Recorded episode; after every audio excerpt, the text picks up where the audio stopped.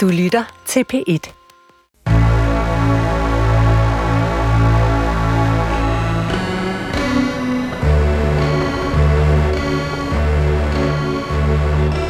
Du har ringet til Hemmeligheder på P1. Tak for din hemmelighed. Vi lover at passe godt på den. Min hemmelighed er, at jeg godt kan lide min hunds hundegiks. Velkommen til Hemmeligheder. Mit navn er Sanne Sigal Benmoyal, og jeg har netop afspillet den første hemmelighed for den telefonsvarer, du altid kan ringe til. Alt du skal gøre er at ringe på 28 54 4000, og så kan din hemmelighed altså blive vores hemmelighed. Du kan også skrive en besked, og så kan vi gøre din skrift til lyd. Hvornår bliver en hemmelighed egentlig til en løgn? Man kan jo have mange hemmeligheder med sig selv og for sig selv, men hvad hvis man siger noget sådan højt for at dække over sin hemmelighed? Er det så egentlig en løgn? Og hvad kan den løgn så føre til? Jeg ved ikke hvorfor, men det har jeg tænkt over den seneste uge, altså forskellen på hemmeligheder og fortielser og løgne, og så er der jo hvide løgne, men den bliver vi nødt til at tage en helt anden dag, og nu skal filosofitimen her nok øh, flette næbet, men vi skal i gang med hemmeligheder, som er fuldstændig almindelige hemmeligheder, hvis du kan kategorisere dem som det. Og øh, til at facilitere jeres hemmeligheder i dag, har jeg inviteret politisk kommentator, debattør, men for tiden synes jeg faktisk vigtigst forfatter. Pernille Skipper, velkommen til programmet. Tusind tak skal du have. Du har jo øh, kvæg din baggrund ligesom dækket, altså nu siger jeg dækket over, det er faktisk fejl sagt. Du har i hvert fald båret på ret mange politiske hemmeligheder, forestiller jeg mig. Ja. Men hvad er dit personlige forhold til hemmeligheder? Mm. Altså, jeg er jo sådan... Øh, jeg, jeg stener nogle gange over forskellen mellem hemmeligheder og sladder, og øh, det synes jeg også er et ret sjovt skisme. Når jeg er utrolig dårlig til at øh, forstå, når jeg har fået noget information og noget sladder, som faktisk sådan er noget værd. Så, så jeg overser tit hemmeligheder, som jeg får at vide, og ikke tænker så meget over det. Og jeg, også, jeg snakker så utrolig meget også i mit privatliv, at jeg er dårlig til at have nogen selv. Jeg prøvede at gøre noget sødt for min mand her den anden dag, så skulle jeg holde på hemmeligheden i tre dage. Det kunne jeg overhovedet ikke. Jeg blev nødt til at fortælle ham, hvad jeg havde gjort. Altså, hvor du var sådan, jeg havde tænkt, det her skulle være en hemmelighed for dig, fordi det er sådan Ja. en gestus. Nu siger jeg det bare. Ja. Ved du, hvad jeg har gjort? Det er også meget sjovt, det er også sådan, og nu siger jeg det sådan ret cute, men det er jo også lidt barnligt, ikke? Jo, det er nemlig også lidt barnligt. Jeg, jeg er ret dårlig til det. Jeg er både dårlig til at vide, når jeg har en god hemmelighed, altså som jeg ligesom, som, er ligesom sådan en guldhemmelighed, men jeg er også utrolig dårlig til at holde på dem egentlig. I hvert fald min egen. Så det, hvis man skulle sige noget til dig, hvor du egentlig ville overhovedet opfatte, at det var en hemmelighed, så skulle man næsten varedeklarere den. Her kommer Ja, så skal du helst sige, øh, det her er en hemmelighed. Og så kan du selvfølgelig så Så, kan jeg godt, så kan jeg sagtens finde ud af ligesom at putte den i kassen af ting, man ikke siger til nogen. Nu startede jeg ud med en fordom. Altså, er det en fordom, det der med politiske hemmeligheder? Nej, der er masser af politiske hemmeligheder. Altså, jeg har jo siddet i øh, kontroludvalget med efterretningstjenesterne. Der er jo masser af hemmeligheder, jeg skal have med mig i graven. Der er, øh, jeg har siddet til alle mulige forhandlinger, hvor at det kan godt være, det er endt på en måde, men vejen derhen, det er der ikke nogen, der skal have noget at vide om. Og det er så svært at sige i sådan en studie, altså, fordi nu har jeg jo lyst... Hvad var det? Nej, men sådan har du... Altså, så må du heller ikke sige det til din mand, du må ikke Nej. sige det til dine altså, forældre, du må ikke... Nej, Nej, det kommer jo lidt an på. Hvis det er sådan noget, der er hemmelighedsstemplet af efterretningstjenesterne, så nej, så må man ikke sige det til nogen. Så, altså, det sådan, så må man ikke viske, her, den så må man ikke viske det til sin hund. Det må man ikke, nej. Det er sjovt, når du siger, det har været svært for mig at holde en hemmelighed fra min mand i tre dage, fordi den var cute, og så skal du sidde på sådan nogle helt tunge politiske hemmeligheder, du ikke engang var vidst til den hund, du egentlig ikke har. Det er ikke svært. Vel, Nej. det er jo, så er det jo, det er jo serious shit. Det er en professionel hemmelighed. Ja. Jamen, så ved vi det. Vi skal varedeklarere hemmeligheder fra nu af, kan jeg, kan jeg fornemme. Jamen, jeg tror, jeg Øhm, har fanget pointen med programmet, så, så på den måde skal I ikke være bange i dag. Men nu siger jeg alligevel, her kommer en hemmelighed. Min hemmelighed er, at jeg spiller computerspil. Jeg er en kvinde i 30'erne og single, og synes, det er pinligt. Det er mest i mit datingliv, at det er fuldstændig hemmeligt. Føler, at ingen mænd ville synes, det var frægt. Men også mine venskaber holder jeg det mere og mere hemmeligt. Det her det er en hemmelighed, vi aldrig har haft. Det kan jeg sådan lige så godt sige. Altså, vi har haft mange datinghemmeligheder. Det er klart, det er i sig selv en kategori. Altså, mm. datinghemmeligheder. Hvad, hvad, hvad veksler vi i? Og det her, det er jo sådan en kønsstereotyp opfattelse af, at kvinder ikke spiller computerspil. Nu skal jeg kalde det computerspil, det tror jeg er lidt gammelt at sige. Altså, at kvinder ikke gamer, tror jeg, man kalder det i dag. Øhm, og derfor så bliver den her jo det bliver jo netop som sådan en af de der hemmeligheder, hvor man holder det hemmeligt, men også lidt for sig selv. Altså, fordi man ikke får det sagt. Altså, så bliver det virkelig sådan en hemmelighed. Hvor meget gamer jeg egentlig... Ej, så meget gamer jeg måske heller ikke. Eller sådan, så bliver det sådan en øhm, underlig hemmelighed for sig selv også, ikke? Det er kun noget, det her, det er jo nærmest secret single behavior. Ja, det er det. Jeg synes, det er meget sådan, det virker til, at, at hun har sådan en idé om, at folk vil dømme hende, fordi hun er pige, der gamer, ikke? Altså, jeg tror ikke... Jeg er svært ved at forestille mig en mand, der havde den samme, det samme forbehold om at sige højt, da han gamede. Jeg tror, jeg, jeg tænker bare, jeg tror altså, de fleste ville synes, det var lidt frækt. Altså, hun siger, at det, det tror hun, at en date ikke ville gøre. Det, det tror jeg altså. Det tror jeg er forkert. Min antagelse er også, at de fleste ting, der stikker uden for normen, faktisk er jo lidt frægt. Ja, det fordi det. man tænker, gud, det havde jeg ikke forventet. Hvor alt i dating er jo forventeligt og traditionelt, og det går efter en skabelon for de fleste. Så er det sådan, gud, du gamer. Gud, ja, det er spændende. Spændende. Men altså, jeg ved det ikke, fordi jeg kan også forstå på dating derude, at det, altså, selvom vi tænker, at alt er byttet rundt, og alt er på hovedet, og nu kommer de nye generationer og sådan noget, så er der stadigvæk, og det kan man også se i for første blik, altså, som jo er et nationalt datingprogram, det er ekstremt traditionelt. Altså helt ekstremt traditionelt. Men er det ikke også fordi, at man er bekymret for at stikke uden for normerne? Altså fordi, man er, fordi det er så svært at være i, og der er så mange uskrevne og usagte regler, og der også er så meget på spil, at det der med at hoppe uden for kategorierne i lige præcis det, det er helt vildt svært, fordi man har noget at tabe. Jo, og så er der jo hele det der element af, at når man dater, så er der sådan en indledningsfase, hvor man skruer lidt op for sin personlighed, for at kunne føle den anden, eller for den anden skal kunne føle en.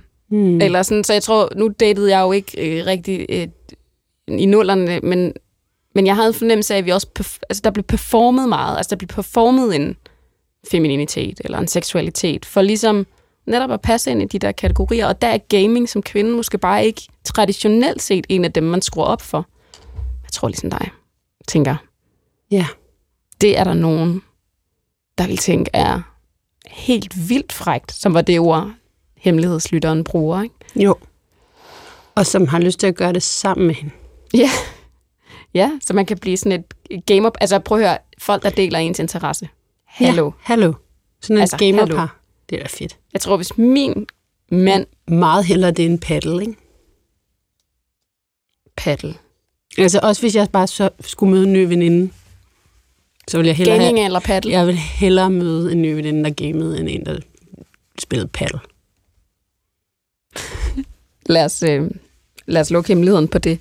Vi tager en hemmelighed mere, hvor jeg spiller hemmeligheden, og så har vi lytteren med på telefon. Hej, min hemmelighed er, at jeg nogle gange sover hos min mor, og det har jeg sådan set altid gjort. Jeg havde separationsangst, da jeg var yngre, men synes egentlig, at jeg fungerer ret normalt nu. Jeg går i gymnasiet, jeg har rigtig gode venner, jeg kysser på drengene til fester, og jeg har haft en kæreste. Og nu er jeg forelsket igen. Så jeg synes egentlig, at jeg har et ret normalt liv. Men i nogle perioder, så er det som om, at jeg oplever et enormt behov for tryghed og en menneskesult, hvis jeg er lidt stresset, presset, eller som nu, lidt forelsket. Og så kan jeg ikke sove, medmindre jeg ligger ved siden af et andet menneske. Og det er lidt upraktisk, når man har en almindelig hverdag. Det vil jeg aldrig fortælle til nogen, for jeg synes, at det er mærkeligt at gøre mig unormal og hjælpeløs.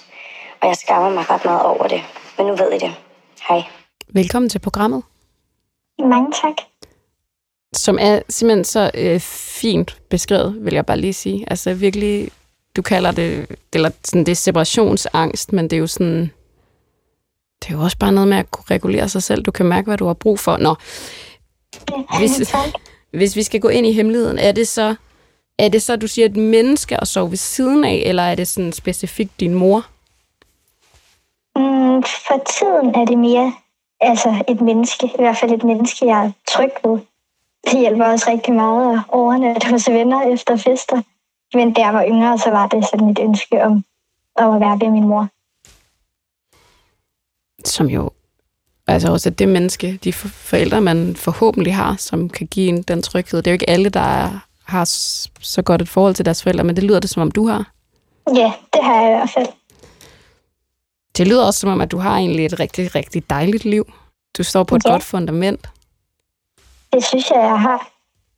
Hvad er det, du synes, altså hvad er det, du ligesom er træt af ved det? Er det, fordi du er bange for, hvad andre vil tænke om det, eller er det noget, du sådan selv synes er et problem for dig?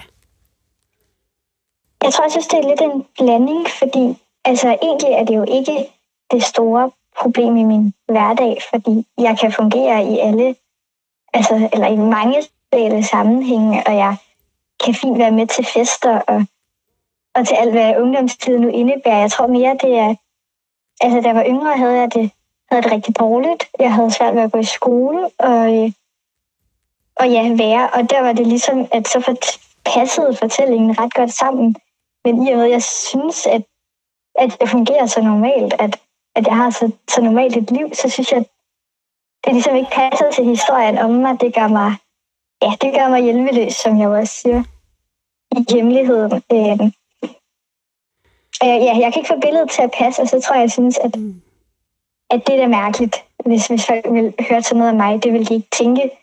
Øh, og heller ikke lyst til, at de skal tænke de ting, som jeg vil associere med, at et menneske, øh, der er voksent, i hvert fald ung voksen, går, øh, går i gymnasiet og sover hos sin mor.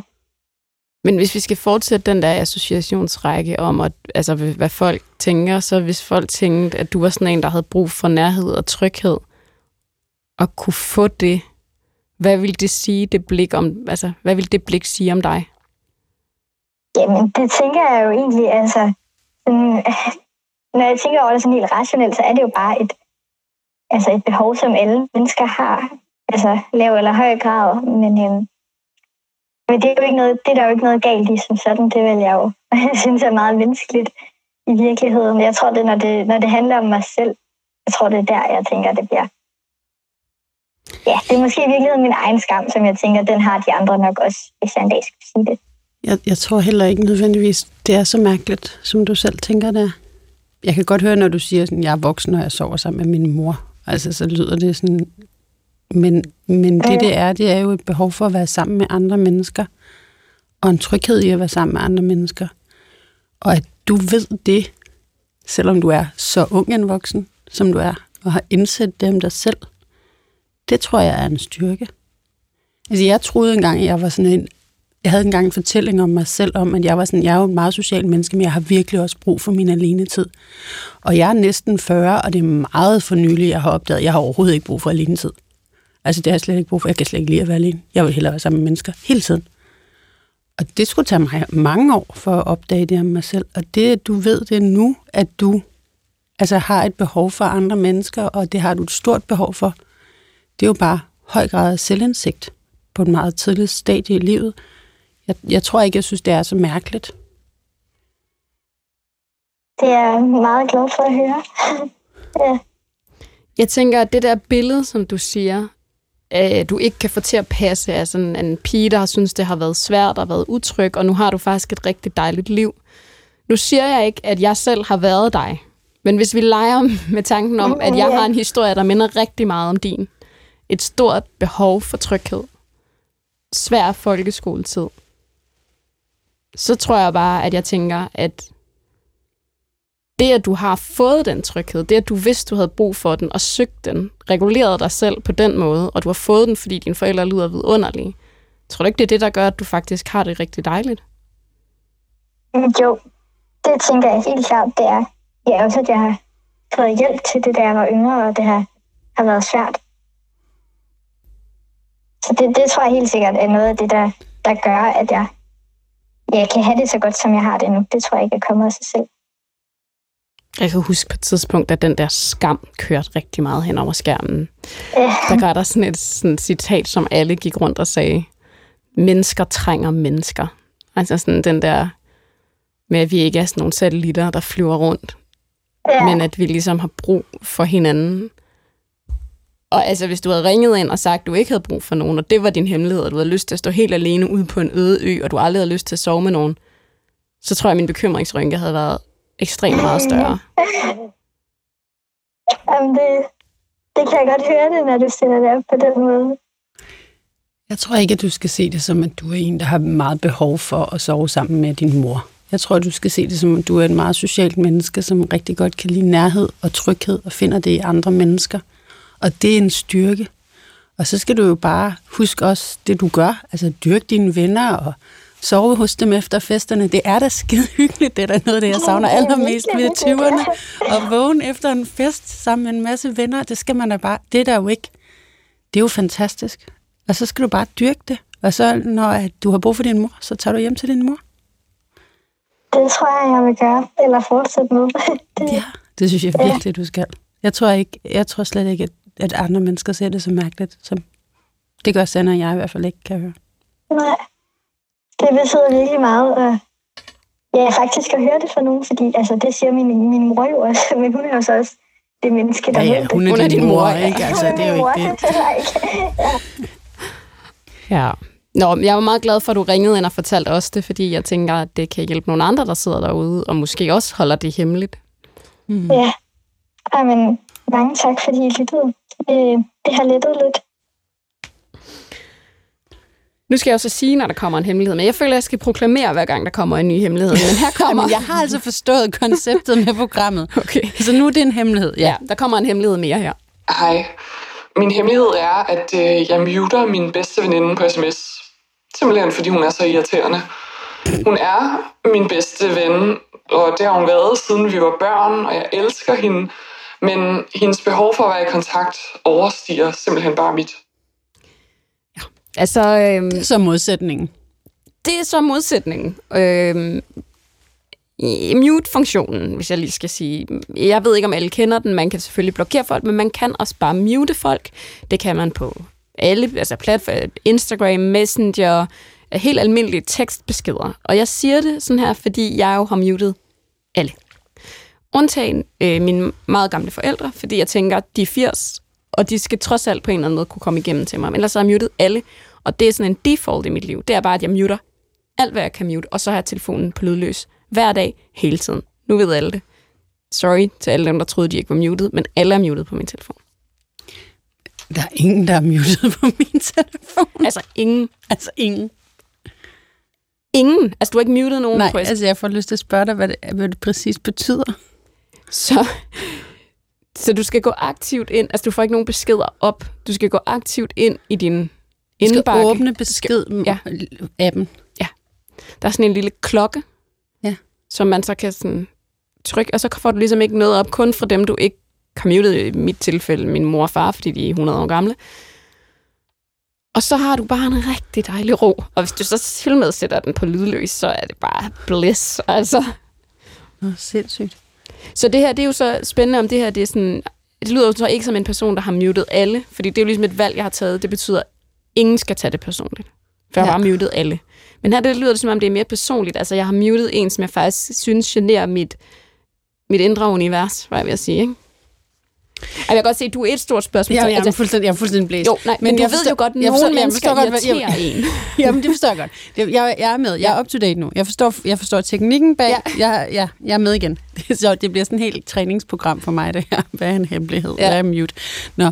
Øhm, men er det ikke også, det mest interessante er vel ikke nødvendigvis, at man muter et menneske, man synes er irriterende. Er det ikke mere, at det er hendes bedste veninde, som hun stadigvæk synes er hendes bedste veninde, selvom hun er jo, så men... sindssygt irriterende, at hun skal mutes? Jo, men kender du ikke... Altså, man har jo perioder, hvor Jo, folk jo. kan være mere eller mindre irriterende, og der kan være noget, der trigger... Nu ved jeg jo ikke, hvor gammel den her person er, men hvis man har ret meget tid, det havde jeg for eksempel i 20'erne, så kan der godt være sådan en følelse, oh, at man sidder og tænker over det, det trigger en, og det irri- Nej, du har ikke nogen, der er så irriterende i dit liv, kan jeg se. Jamen, jeg har jo daglig kontakt med journalister og sådan noget. Det er jo sådan set, jo, jo, jo. Dem har du heller ikke Jeg sidder der allerede nu og tænker, gud, hvem kunne jeg mute Ja. egentlig? Det ville, da være, det ville da være skønt. Øhm, jo, men jeg kan godt se det. Jeg synes da også, altså jeg har da også en veninder, jeg synes er skide irriterende engang imellem. Og nogle dr- altså i perioder kan nogen jo være drænende. Altså man kan jo godt elske nogen, selvom de kan Ja. nogle gange være, være drænende, og hvis man så lige kan mute dem lidt, så man ligesom føler, mm. at man selv kan styre det, fordi okay, vi to har ikke tydeligvis samme Nej, men... forhold til telefon, men jeg synes jo, det hårde ved telefon er, at man altid skal svare. Synes folk. Sådan er det ikke med min telefon. Jeg svarer, når jeg lige lyster. Det. Ja. Men det tror jeg er sindssygt sundt. Helt vildt sundt. Fordi man kan jo gå rundt og have dårlig samvittighed over en ubesvaret sms. Og særligt hvis det er en, skal vi drikke en øl? Og man er sådan, Øj, det kan jeg magte simpelthen ikke, altså. Hvor mange ubesvarede sms'er har du lige nu? Ikke nogen. Spændende. Øh, jeg har 48 øh, ubesvarede sms'er lige nu. Har du 48 ubesvaret? Jeg tror nok, jeg fik en lige før, der gik i, i radioen, så det kan godt være, at jeg har, har en. Jo. Men, men jeg tror måske, der er noget med det der med, hvor meget, og nu mangler jeg et ord på dansk, men sådan headspace har du. Altså, hvor meget kan du ligesom have oppe i dit hoved? Og hvis nogen så på en eller anden måde, øh, gen, altså hvis det generer ja. en, opkald generer også mit hoved helt vildt meget. Jeg kan ikke have dem i mit hoved. Nej, men jeg hader også telefonopkald. Det er det Okay. værste. Hvis du kan sende mig en sms, hvorfor ringer du så? Men det ved jeg godt, det er sådan lidt strengt at sige. Er der egentlig ændret noget i forhold til det, fra du var politiker til nu? Nej, Og synes stadigvæk, det er irriterende. jeg synes stadig, det er irriterende. Så du forstår godt det der med, at man kan have noget, som man simpelthen bare ikke kan rumme i hovedet, og bare prøv at forestille dig, at du kunne mute det. Nu har jeg fortalt 100. dig, nu kan du bare mute det. Jo, men helt sikkert. Men jeg har bare ladet være med at svare, hvis jeg ikke kunne rumme det. Jeg ved ikke, Men du får det stadig op, så står der, pling, Sofie, jeg ved ikke, hvad hun Ja. hedder, lad os kalde hende Laura. Så kom hun op igen, ikke? Og hvis man nu også for eksempel, der bliver også ligesom sagt det der med, at de har lidt to forskellige behov. Altså, nogen har jo ekstremt meget behov i et venskab for at være i kontakt hver dag. Øh, nogle skriver meget lange beskeder, nogle skriver meget korte beskeder, nogle bruger mange emojis, nogle bruger ja. meget få. Altså, hele det der tekstsprog, som vi har fået, som jeg kan huske for eksempel ikke var i venskaber i 90'erne, var det jo ikke, vi var jo ikke venner på skrift. Var, fordi penneven, vi, vi ikke havde noget at skrive Præcis. på. Altså, men ja, men det er helt rigtigt. Men jeg tror bare, måske synes jeg ikke, det er så mærkeligt at mute sin veninde. Altså, hvis det er det, der er funktion. Altså, hvis det, hvis det er ekvivalenten til, at man bare lader være med at svare i et stykke tid, fordi man ikke lige magter det. Og det lyder det jo til, at det er det, der er funktionen. Så synes jeg bare ikke, det er så sært. Hende der, hun har sat sig på tværs i det indre univers, det kan jeg lige så godt sige. Og hun fylder dit hoved, øh, og du muter hende, og, og måske er det meget godt at gøre i en periode. Ja. Kan man altid øh, komme tilbage på unmute. Tag en lille pause. Tag en lille pause. Jeg tager en hemmelighed mere. Jeg flytter med min kollega på arbejdet, øhm, og han flytter også med mig. Øhm, og han er gift og har et barn, og jeg prøver også at få et barn med min kæreste. Men nogle gange kan jeg ikke finde ud af, om han lægger noget i det, eller om jeg gør det. Øhm, jeg tror lidt, jeg bare prøver at lede efter uskyldigheden i det hele. Og samtidig vil jeg ikke få et barn med min kæreste, hvis jeg ikke elskede ham, og det gør jeg. Men ja, jeg kan ikke finde ud af, om jeg skal lægge noget i det, eller om det er bare for sjov at gøre hverdagen på arbejdet lidt nemmere. Det er det simpelthen... Øhm, Den det... hemmelighed, den har alle. det var ikke det, jeg havde tænkt mig at sige. Undskyld. Men det kan jeg godt lide. Jeg synes, du skal fortsætte ud af det. Fortsæt ud af det spor. Nå, men det synes, det synes jeg, der lyder som en meget, altså en meget normal hemmelighed at rende rundt. Og, og hun siger selv, hun leder efter uskyldigheden i det. Det, det tror jeg, det, altså... Hvis hun virkelig har det sådan, som hun siger, jeg vil gerne have et barn med min kæreste, det er jeg slet ikke i gang med at fortryde, eller så er det jo bare en fløt. Så er der jo masser af uskyldighed i det. Det tror jeg, der er mange, der har prøvet. Det må man altså gerne. Man må altså gerne flytte. Også selvom man er i et monogamt forhold. Ellers så bliver livet der for kedeligt. der, jeg kan bare godt lide den der sådan frem og tilbage tænkning, som er i den. Det var den, jeg tænkte, der er sådan meget klassisk. Altså, åh, ja. Ja. jeg tænker lidt på det. Så tænker jeg lidt på den anden side. Sådan, du ved, den der hele, den der frem og tilbage dans, som er meget klassisk, når man har gang i en fløt, eller fuldstændig uskyldig fløt, så er det sådan, åh, men siger det noget om noget? Nej, det tror jeg ikke. Det. Altså, hvor jeg tænker, hele den der optakt til at have besluttet sig til at prøve at få et barn med nogen, sætter jo også nogle tanker i gang, som er meget naturlige. Tænker jeg netop sådan, åh, det er sidste gang, jeg flytter. Nej, det er det helt sikkert ikke. Eller sådan, altså hele de der sådan, åh, hvad betyder den her fase, jeg er i lige nu, ja. Hvor vi låser os til nogen, og så er vi bare alle sammen sådan nogle låste typer med sådan nogle børn, eller sådan hvor jeg tænker, du er bare on, hvad hedder sådan noget, unlock next level, tror jeg, man siger i game, gamersprog. Altså, du, du er bare til Mm. næste kategori. Mm. Ja. Det er bare det. Altså, der kommer jo ma- masser af fløt derfra. Altså, Ja, det tror jeg også. Det er meget naturligt, at man kommer til, altså, og hvis og når hun så forhåbentlig bliver gravid, og sådan, altså, så kommer der også alle mulige tvivlsspørgsmål. Sådan, så sidder hun fredag aften, og de andre er fulde, og så tænker hun, at det er også træls. Og det, ja, det er træls. Og så tænker hun, åh, er han overhovedet så pæn, som gik og troede, han var? Så det er han Det er sikkert, måske altså, ikke, ja. det ved jeg ikke. Men altså, der, selvfølgelig tænker man sådan nogle ting. Men tror du ikke også, det er fordi, at presset der, du ved, lige inden alle har fået deres første børn, altså man ved jo ikke, hvad det vil sige, så det er jo sådan noget, nu går vi i gang med den her fase, der virker meget sådan seriøs og meget fastlåst, og nu låser jeg dig og mig, og du låser mig og sådan noget. Ja. Og, og det, nu står vi jo begge to på den anden side. Det er ikke sådan, realiteten faktisk er. Altså, jeg ved ikke, om folk faktisk måske flytter mere, fordi man har brug for en ventil. Altså, bare for at sige, det dør jo ikke der. Det dør overhovedet ikke der. Det dør overhovedet ikke der. Jeg, altså på den ene side låser man jo hinanden på den måde, at hvis man får et barn sammen, så er det i hvert fald de næste 18 år, man har en forpligtelse til at opføre sig ordentligt over for hinanden. Uanset om man bliver ved med at være kæreste eller ej, så skal man jo være i hinandens liv. Øh, kvæg det barn. Altså det er jo, det, så på den måde låser man jo hinanden. Men man låser jo ikke hinanden mere, end at man sagtens kan gå ud og flytte og danse og have det sjovt og gøre alle mulige andre. Altså, der kommer masser af flyt. Masser af arbejdsrelateret flyt. Masser af julefrokoster. Masser af alt muligt. Men det Men kan ødelægger du jo ikke nødvendigvis det, man har. Altså følelsen af at stå Jo, over jo, for jo, det der helt jo. nye kapitel, man ikke anede, hvad indebar. Altså, så kan vi jo to tale om, altså julefrokost, jeg tror da, det er de fleste gifte mennesker, jeg ser til julefrokost, der har det allervildest. Altså, så det er ikke, fordi jeg tror, at det er en regel på nogen måde, at det er sådan, men kan du ikke huske den der følelse? Fordi du ikke ved, hvad du skal forvente. Jo, jo, og især hvis, hvis det måske er lidt svært, hun siger, at de prøver at få et barn, ikke? Altså, så hvis det også er lidt svært, så har man også meget tid til at gå og tænke over, hvad det er, man har gang i. Det kan fylde rigtig meget, hvis man gerne vil have et barn, og det ikke lige sker med det samme. Ikke? Så, øh, øh, så det kan jeg sagtens forstå, hun har det sådan. Jeg tror, jeg ved ikke, at det taler jeg alle hemmelighederne for meget ned nu, for jeg synes også... Du synes faktisk ikke, det er en hemmelighed. Nej, det gør du ikke. Det Nej, det er jo dejligt, at du så brød den ud. Altså, man kan sige, de fleste, der har en hemmelighed, der vil hemmeligheden jo altid være større for dem, end den mm, måske Ofte, vil lyde for os. Og så er der selvfølgelig de kategorier af hemmeligheder, som er ekstremt tunge, og som, som alle kan forstå er sådan nogle hemmeligheder, som kan være vildt svære at være i. Men de fleste sådan helt, nu siger jeg i citationstegn, almindelige hemmeligheder, vil jo føles større for hemmelighedsbæreren. Ja. Vi tager en hemmelighed mere, hvor jeg spiller hemmeligheden, og så har vi hemmeligheden med på telefon. Min hemmelighed er, at jeg snyder med antallet af timer på min timeseddel på arbejdet. Simpelthen fordi jeg ikke forstår, hvordan nogen kan arbejde 37 timer om ugen. For eksempel har jeg ifølge min kontrakt ikke betalt frokostpause, men det har jeg bare besluttet, at det har jeg. Så de timer ryger på timesedlen. Og så skriver jeg ofte lidt ekstra tid på, end jeg egentlig har arbejdet. Særligt når jeg arbejder hjemme, hvor jeg meget tit ikke laver så meget. Velkommen til programmet. Tak. Nu starter jeg bare med det her åbningsspørgsmål, for jeg kan ikke lade være. Har du det bare øh, lidt generelt svært med sådan sy- systemer? Eller sådan, Øh, ja, ja, det, det kender jeg rigtig godt. Jeg, var meget, jeg har meget svært ved det der med at føle mig som sådan en myre i myretuen. Eller sådan et nummer, der bare skal følge en kontrakt, og der er regler og ting, jeg skal, og ting, jeg ikke må. Og, ja. Jeg spørger kun, fordi jeg... Øh, der var det, man kalder en spejling i den her hemmelighed.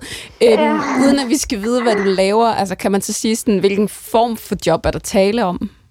ja, altså jeg er jo en form for konsulent, så det er jo sådan en slags job, hvor der er rigtig meget tidsregistrering, og det er også sådan, altså ja, jeg skal tidsregistrere hver dag, og det bliver meget sådan, så har jeg arbejdet 30 minutter på det her projekt, og 45 minutter på det her projekt. og- Altså, jeg føler mig meget kontrolleret i det.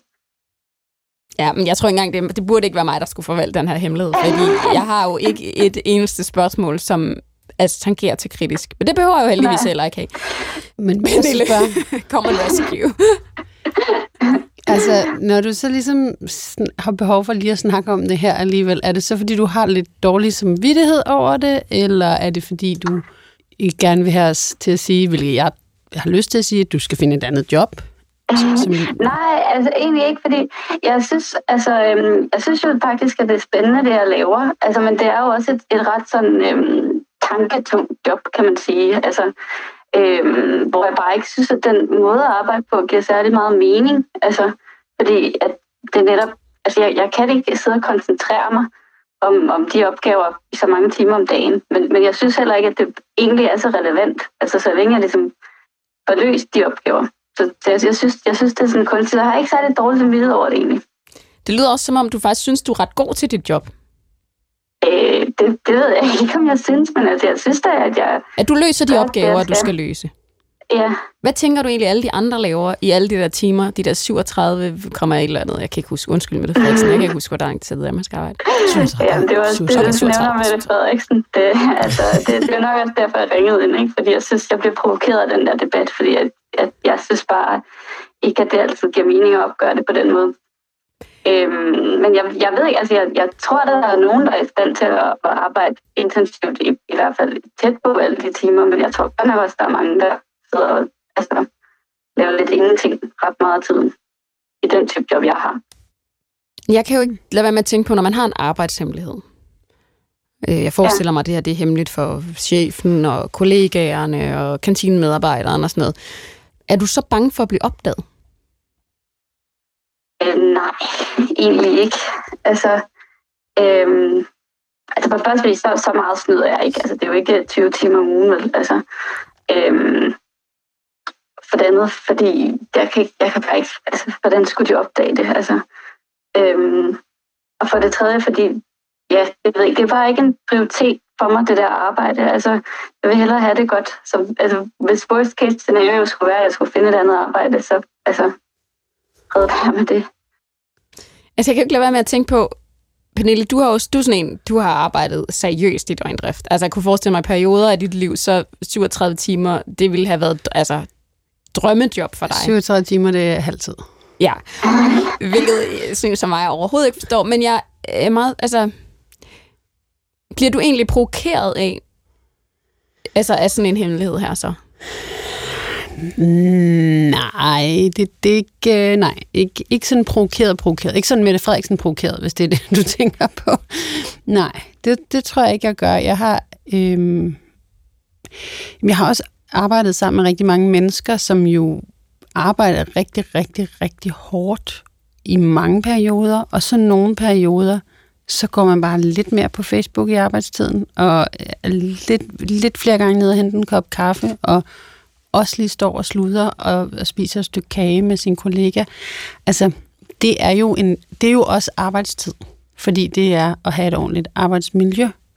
Så jeg, sådan, jeg tror også, jeg har lidt svært ved at lure, om den her hemmelighed er sådan decideret snyd med timetallet. Altså, om, altså snakker vi, vi 7 ud af 37 timer, hvor at du reelt bare er ude og shoppe, i stedet for at gå på arbejde sådan en hel dag, hvor du siger, du arbejder hjemme, og så ligger du og læser hele dagen. Nej, nej, nej. Slet ikke. Altså, jeg prøver, jeg prøver at arbejde 7,4 timer om dagen.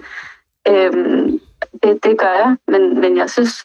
Altså, jeg tror, at det, det sted, hvor det bliver mest systematisk, det er helt klart det med frokostpausen, fordi jeg bare ikke synes, det giver mening. Altså, jeg, jeg kan ikke arbejde 7,4 timer i træk på en dag, uden at, at få pause. Altså, øhm, det, det forstår jeg ikke, hvordan man skulle kunne. Tror du egentlig, at hvis du sagde det her til frokost, den frokostpause, du så åbenbart ikke har, eller ja, der er noget med den frokostpause, hvis du så sagde det til dine kollegaer, tror du så, at de vil sige, det gør vi også? Eller tror du, Det håber jeg, fordi jeg synes ikke, at nogen mennesker... Altså, jeg synes på en eller anden måde bare, det der halve time, hvor man lige får lov til at trække vejret øh, og spise. Jeg synes næsten, det er en menneskeret, altså. Jeg kan, jeg kan runde den her hemmelighed af med at sige, at vi har haft uhyreligt mange hemmeligheder i det her program, der handler om, at folk øh, lader som om, de arbejder 37 timer, og er ekstremt meget på Zalando. Øh, og ekstremt meget på Facebook, hvor de sidder i sådan et åbent kontorlandskab, og hemmeligheden er simpelthen, at de lader som om, de arbejder og arbejder utrolig lidt. Og her taler vi jo ikke om alle de der sygeplejersker, som vidderligt stempler ind, og de stempler ind, og jeg tror ikke, der er hverken tid til Zalando eller særlig meget kaffe, hvis jeg skal være ærlig. Altså, vi taler om de der job, hvor det er muligt at gøre de her ting. Øh, vil jeg bare lige slå fast. Øhm, Jamen, det er også det, der provokerer mig ekstra meget i debatten, fordi at jeg jo virkelig kan identificere mig med de stakkels mennesker, der ikke har mulighed for at gøre det. Og så kan jeg ikke forstå, hvordan man kan have, altså, hvordan man som sygeplejerske ville skulle kunne arbejde 37 timer om ugen.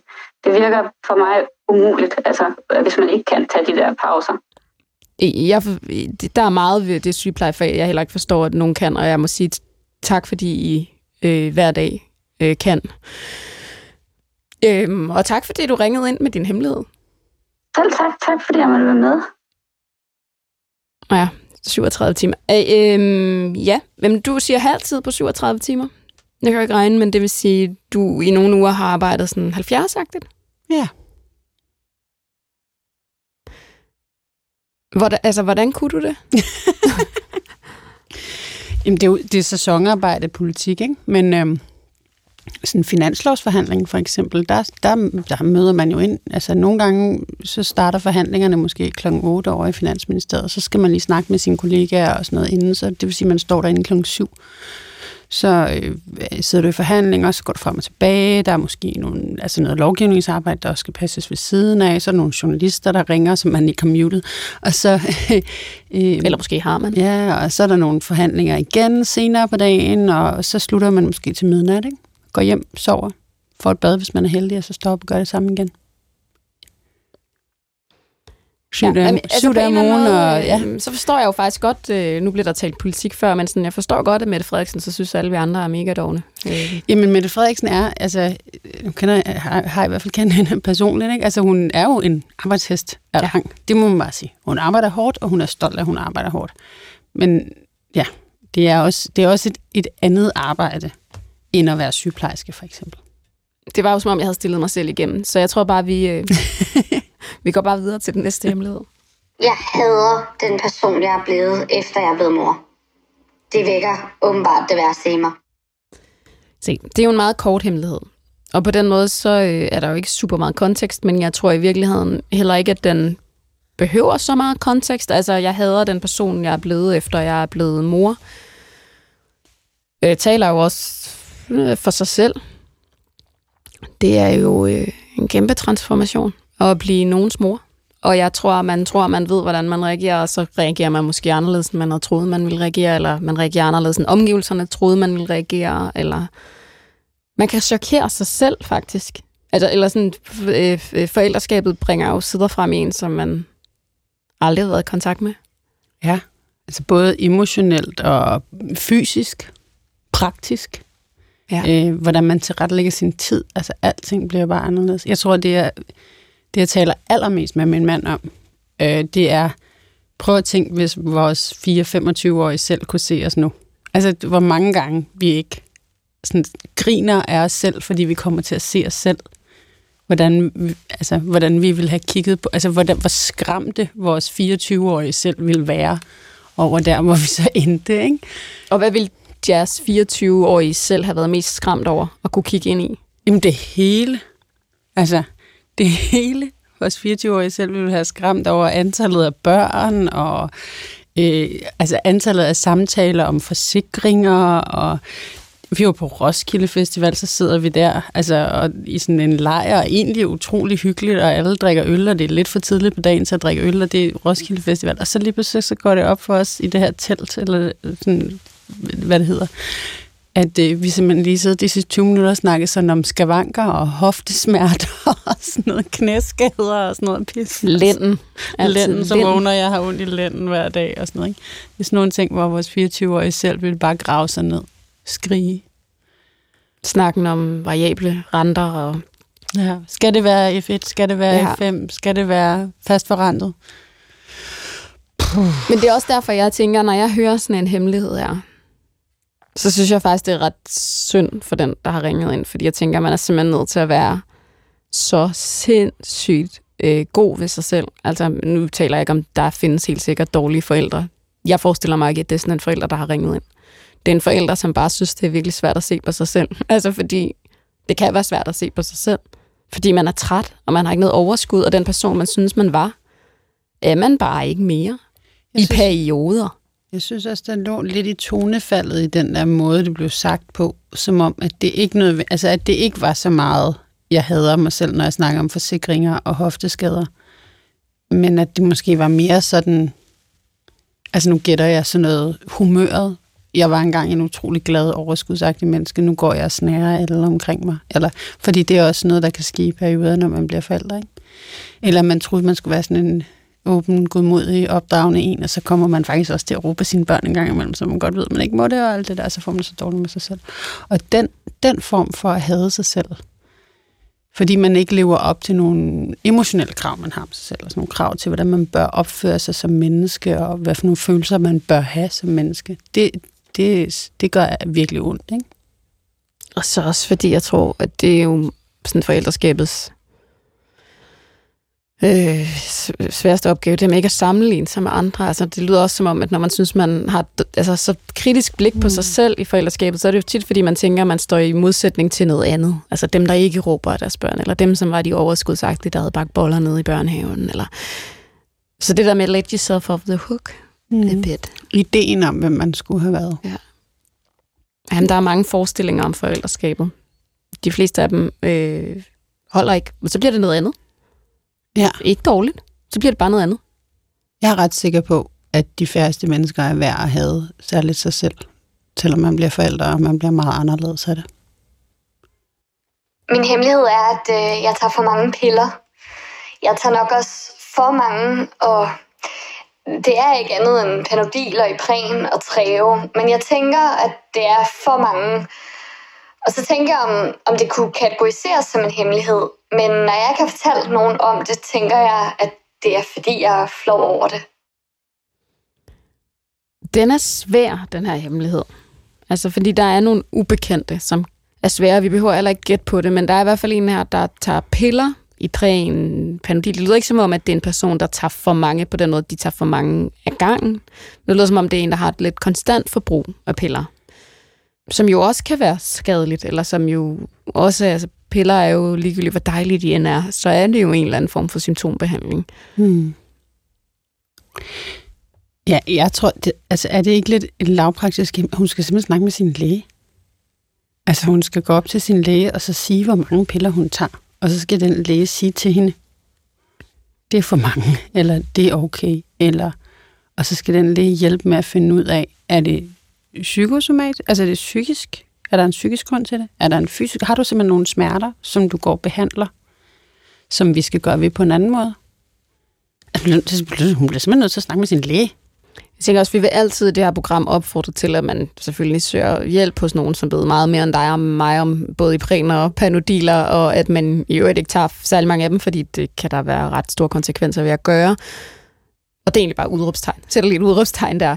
Øh, det jeg tænker, det er, at det her det lyder netop som sådan en hemmelighed, der faktisk er lidt hemmelig over for en selv. Altså der, hvor man lige skal have den sagt, før man kan ringe ned til lægen, hvis det giver mening. Ja. Ja, man skal lige faktisk øh, se, at man har et problem, før man kan handle på det.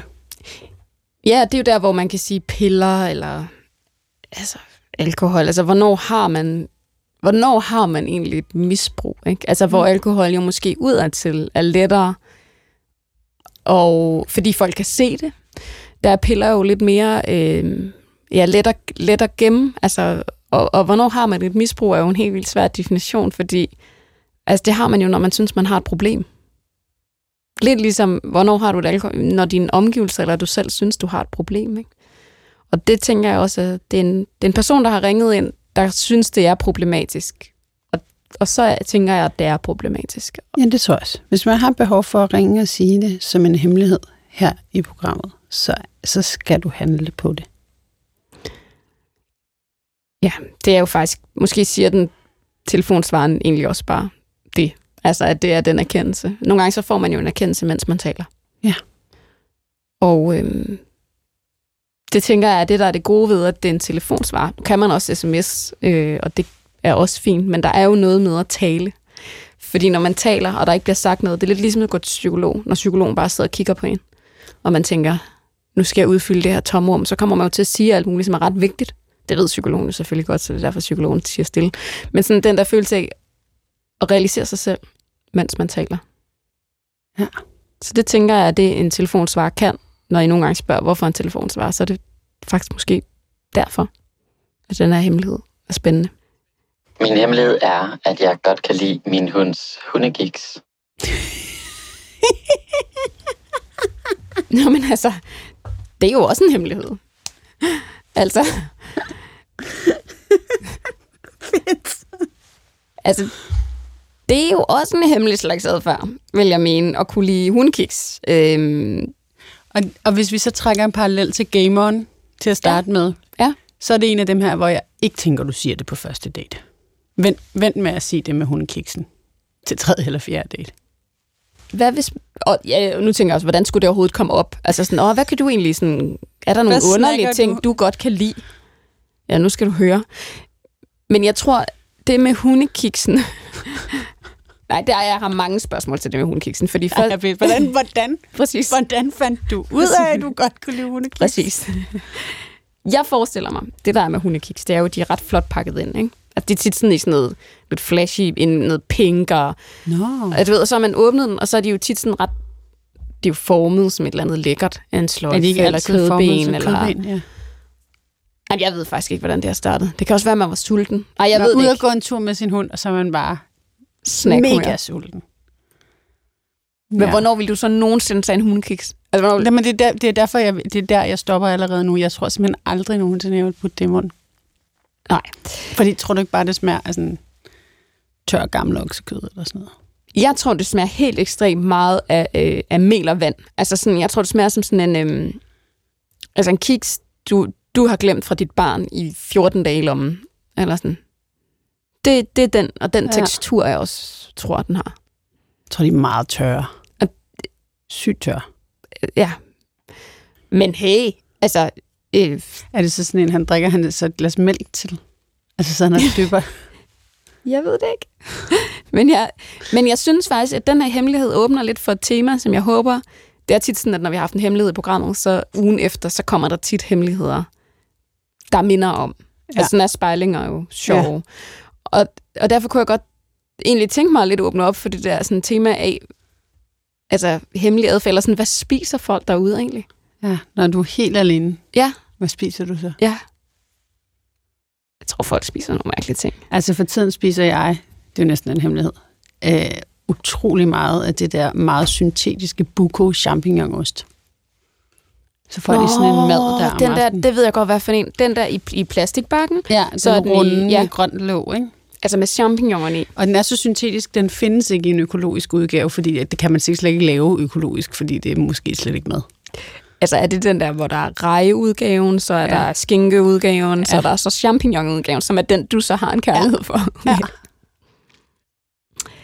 Det vil jeg faktisk også kategorisere som hemmelighed. Altså, øh, Ja.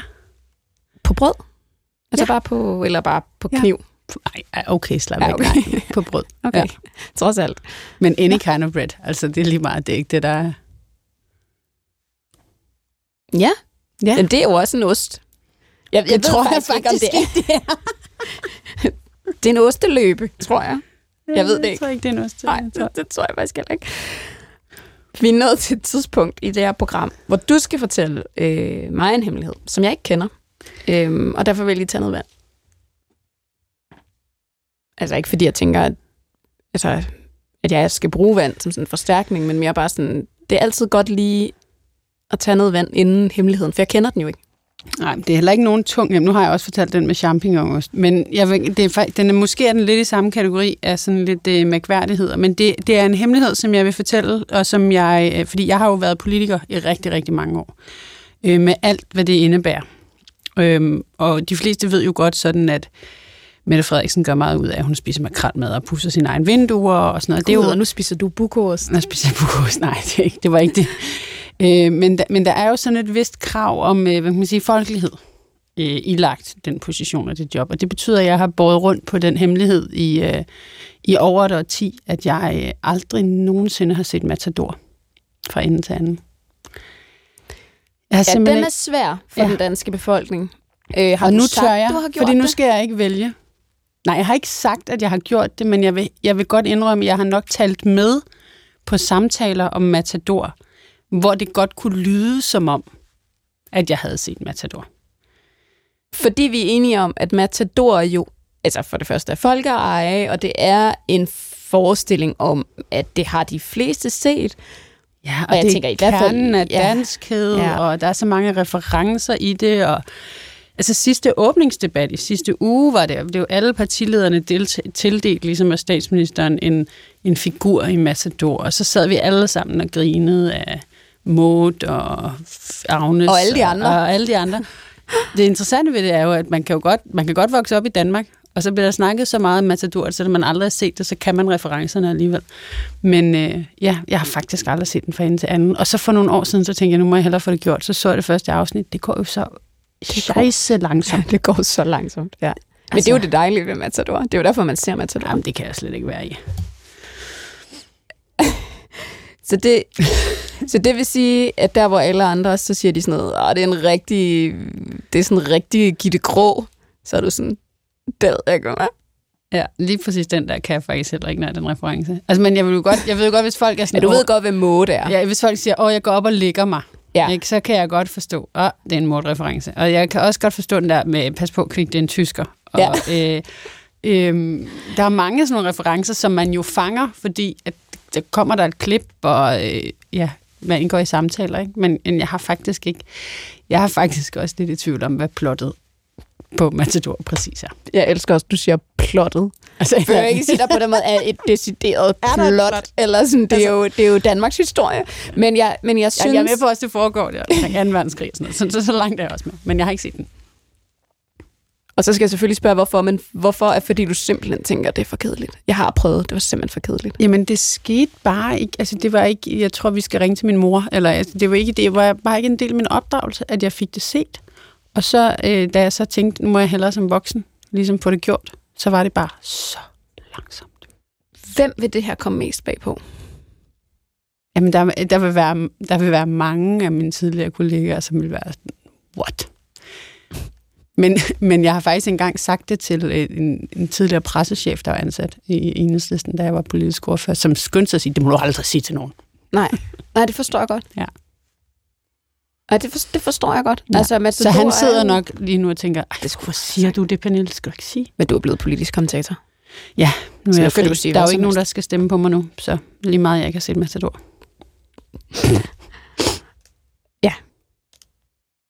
Det er sjovt. Jeg synes, det er sjovt. Men det, der også er interessant ved det, det er jo, at jeg vil godt ved med, at alle politikere har sådan en hemmelighed.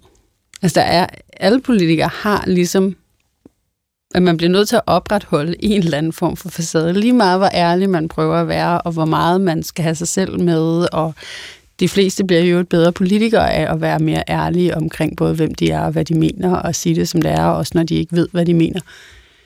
Men alle har sådan en, en lille ting, hvor man, det, det kan man bare ikke indrømme. Mette Frederiksen spiser slet ikke makrel med. Nej, vi ved det jo ikke. Ej, så vil, det vil jo være en løgn, Er det rigtigt? Det vil være en løgn. hvis hun slet ikke spiser makrel. Ja, for du har mere talt, du har mere grinet med. Jeg har mere været sådan, haha, ja, Agnes, ja. Mor er sjov nede i køkkenet. Ja. Eller, ja. Øhm, spændende. Og øh, jeg vil sige, ja, altså tak for at dele. Jeg vil sige både hemmeligheden om bukon, og øh, som jo gør dig ekstremt folkelig, faktisk. Ja, det var en, den vejer måske faktisk lidt op. 100 procent. Altså buko er noget, jeg husker fra vestjyske, det hed ikke brunchspor dengang, men morgenmadspor i 90'erne.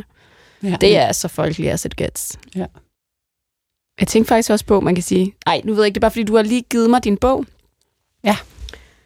Øhm, som hedder, nu skal jeg prøve at se, om jeg kan få titlen rigtigt, for det er der ingen, der gør. Nej. Jeg har, jeg har haft lyst til at sige det til mange før dig, og så synes jeg jo, den officielle titel rent mig. Ja. Var det egentlig også en, en hemmelighed?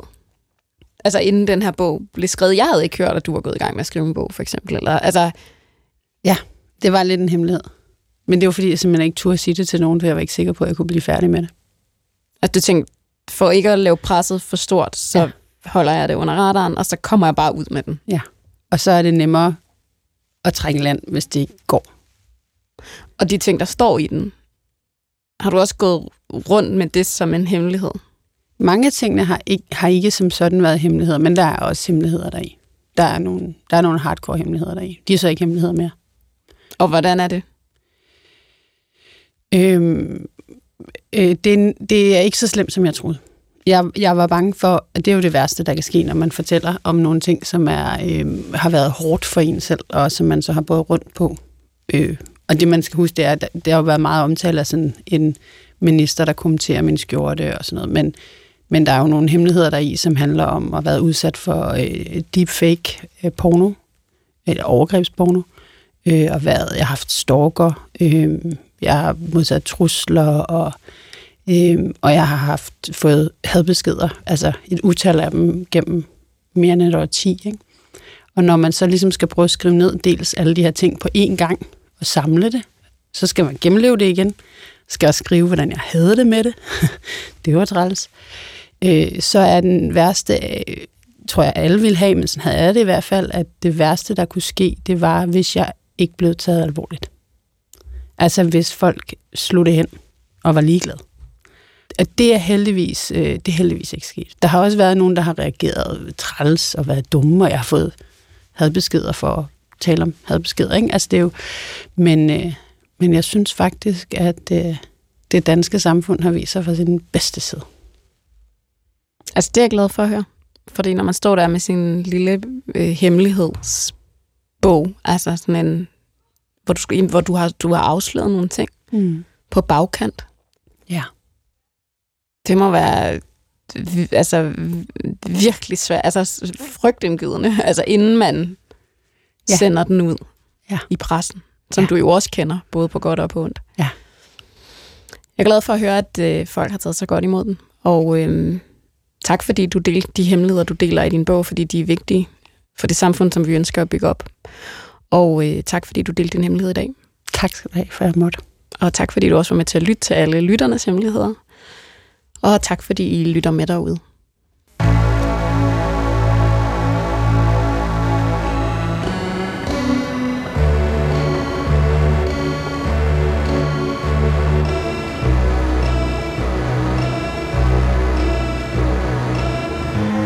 Du har ringet til Hemmeligheder på P1.